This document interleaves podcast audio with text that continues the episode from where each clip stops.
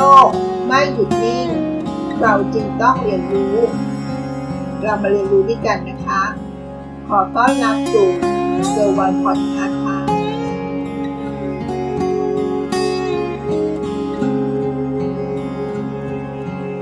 ความรักเป็นสิ่งที่สวยงามนะคะวันนี้มีกิจกรรมสนุกๆมาฝากอีกเช่นเคยนะคะเป็นกิจกรรมของการทายความรักค่ะหัวข้อที่จะมาชวนคิดชวนฝันกันในวันนี้ก็คือเลิฟทำนายรักด้วยการเป่ายิงฉุบค่ะเราจะมาทำนายความรักจากการเป่ายิงฉุบกันนะคะรู้ไหมคะว่าแค่เราเป่ายิงฉุบก็สามารถทำนายรูปแบบความรักของคนคนนั้นได้ด้วยนะคะวิธีการดูรูปแบบความรักจากการเป่ายิงฉุบ5ครั้งติดกันค่ะฟังไม่ผิดหรอกค่ะเป็นการทำนายความรักจากการเป่ายิงฉุบ5ครั้งติดกันค่ะเป็นกิจกรรมที่มาฝากกันในวันนี้นะคะกิจกรรมอันนี้ก็เล่นง่ายๆแถมเอาไปเล่นกับเพื่อนๆหรือคนที่เราแอบชอบอยู่ก็ได้นะคะน่าจะสนุกไหมคะเรามาดูวิธีการเล่นนะคะวิธีการเล่นก็ช่างง่ายแสนง่ายเลยนะคะเพียงแค่เราจับคู่กับเพื่อนหรือกับคนที่เราสนใจอยู่นะคะแล้วก็เป่ายิงฉุบกันนะคะชมเล่นกิจกรรมเป่ายิงฉุบ5ครั้งติดกันนะคะโดยให้จำหรือจะจดเอาไว้ก็ได้นะคะว่าแต่ละครั้งที่เราเป่ายิงฉุบนั้นมันออกอะไรเพื่อลืมนะคะคนของการเป่ายิงฉุบแต่ละครั้งเนี่ยมันก็มีความเป็นไปได้อยู่แค่4ทางเลือกเองนะคะทางเลือกแรกก็คือออกค้อนหรือก้อนหินค่ะทางเลือกที่2ออกกรรไกรค่ะทางเลือกที่3ออกกระดาษค่ะและทางเลือกสุดท้ายนะคะคือเป่า5ครั้งเราทำการเป่ายิงฉุบ5ครั้งมันออกจะซ้ำๆกันไม่มีอะไรโดดเด่นมากกว่ากันเลยเนี่ยก็คือออกเท่าๆกันนั่นเองนะคะนั่นคือทางเลือกสุดท้ายค่ะทางเลือกที่4นะคะมาดูเราเก็บวิธีการเล่นกันแล้วนะคะวันนี้เรามาดูวิธีดูผลกันบ้างค่ะว่าหลังจากที่เราเล่นเสร็จแล้วในแต่ละรอบเนี่ยมาดูวิธีดูผลนะคะถ้าออกอะไรมากกว่า3ครั้งให้ถือว่าออกอันนั้นเยอะที่สุดนะคะตัวอย่างนะคะถ้าเราทำการเป่ายิงฉุบ5ครั้งออกค้อนมากที่สุดนั่นก็คือค้อนค่ะแต่ถ้าไม่ใช่ออกกรรไกรมากที่สุดหรือออกกระดาษมากที่สุดแต่ถ้าไม่ใช่อีกเป็นการออกที่มีจำนวนพอๆกันหมายความว่าไม่มีอันไหนเลยที่ออกซ้ำกันถึง3ครั้งนะคะ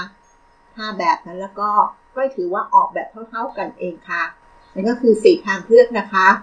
เรามาลองดูนะคะว่าเมื่อเรารู้ผลแล้วเราจะมาดูผลกันนะคะว่าเราดูว่ารูปแบบของความรักที่ออกมานั้นรูปแบบต่างๆจะมีอะไรบ้างนะคะซึ่งจริงก็คือมี4ทางเลือกนั่นเองนะคะที่เราพูดไปแล้ว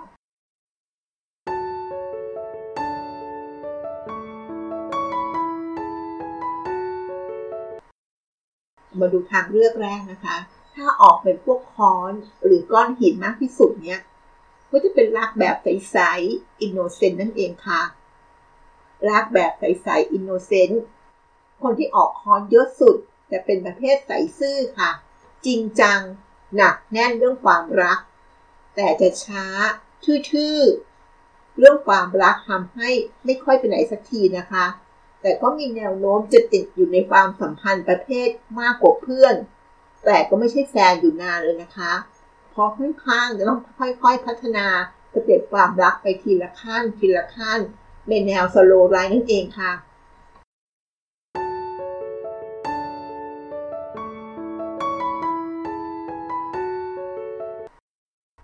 แต่ถ้าออกแนวทางที่2นะคะออกกรรไกรมากที่สุดหมายความว่ารักนี้ต้องวางแผนค่ะคนที่เป่ายิงฉุบ5ครั้งแล้วออกกรรไกรเยอะที่สุดนะคะมักจะมีแนวความคิดเป็นนักวางแผนค่ะชอบวางแผนอะไรต่างๆก่อนจะลงมือทำนะคะถ้าหมายตาใครแล้วก็จะลุกเข้าหาอย่างกระตือรือร้นเลยทีเดียวนะคะสำหรับคนที่ออกในกลุ่มนี้แต่ถ้าหมดไฟเมื่อไหร่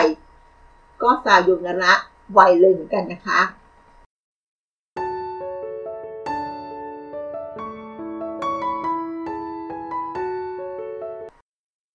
แต่ถ้าออกกระดาษมากที่สุดนะคะในการเป่ายิงฉุบ5ครั้งเขาหมายถึงว่ารักเขาต้องสนใจเขาหน่อยนะคะคนที่เป่ายิงฉุบ5ครั้งและออกกระดาษเยอะที่สุดเนี่ยจะเป็นพวกคนเปิดกว้างค่ะใครชวนไปไหนก็ไปถึงไหนถึงกันค่ะเพราะความจริงเป็นพวกขี้เหงานั่นเองค่ะคนในกลุ่มนี้ต้องการให้ใครสักคนมาใส่ใจมักจะเป็นพวกที่มักจะติดต่อกันทีๆผ่านทางไลน์หรือ Facebook บ่อยๆนั่นเองค่ะ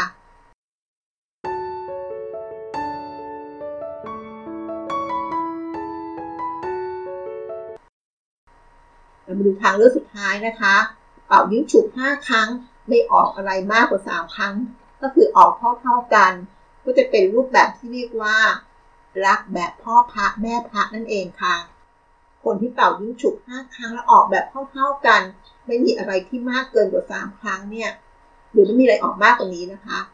ก็จะเป็นคนประเภทที่เรียกว่าเข้าอกเข้าใจความรู้สึกของคนอื่นนะคะคอยรับฟังแล้วก็จะมีแนวโน้มที่เรียกว่าปรับตัวให้เข้ากับอีกฝ่ายหนึ่งพูดง่ายๆก็คือเป็นประเภทพ่อพระแม่พระนั่นเองค่ะ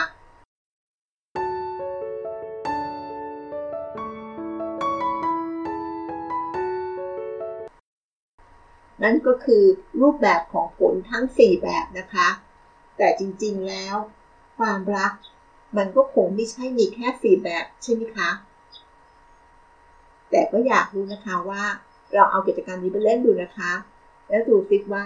มันตรงกับรักที่เราอยากได้ไหมแล้วก็มาแชร์กันในเพจนะคะหรือมาแชร์กันในคอมเมนต์ก็ได้เราอ่านอยู่นะคะหวังว่ากิจกรรมที่มาฝากในวันนี้จะทำให้รู้สึกว่าเป็นกิจกรรมที่ผ่อนคลายเอามาเล่นกับเพื่อนๆเล่นกับกลุ่มที่ทำงานหรือเล่นกับคนในครอบครัวก็ได้นะคะหวังว่าจะสนุกกับกิจกรรมนี้นะคะขอบคุณที่รับฟังและพบกันใหม่ใน EP หน้าสวัสดีค่ะ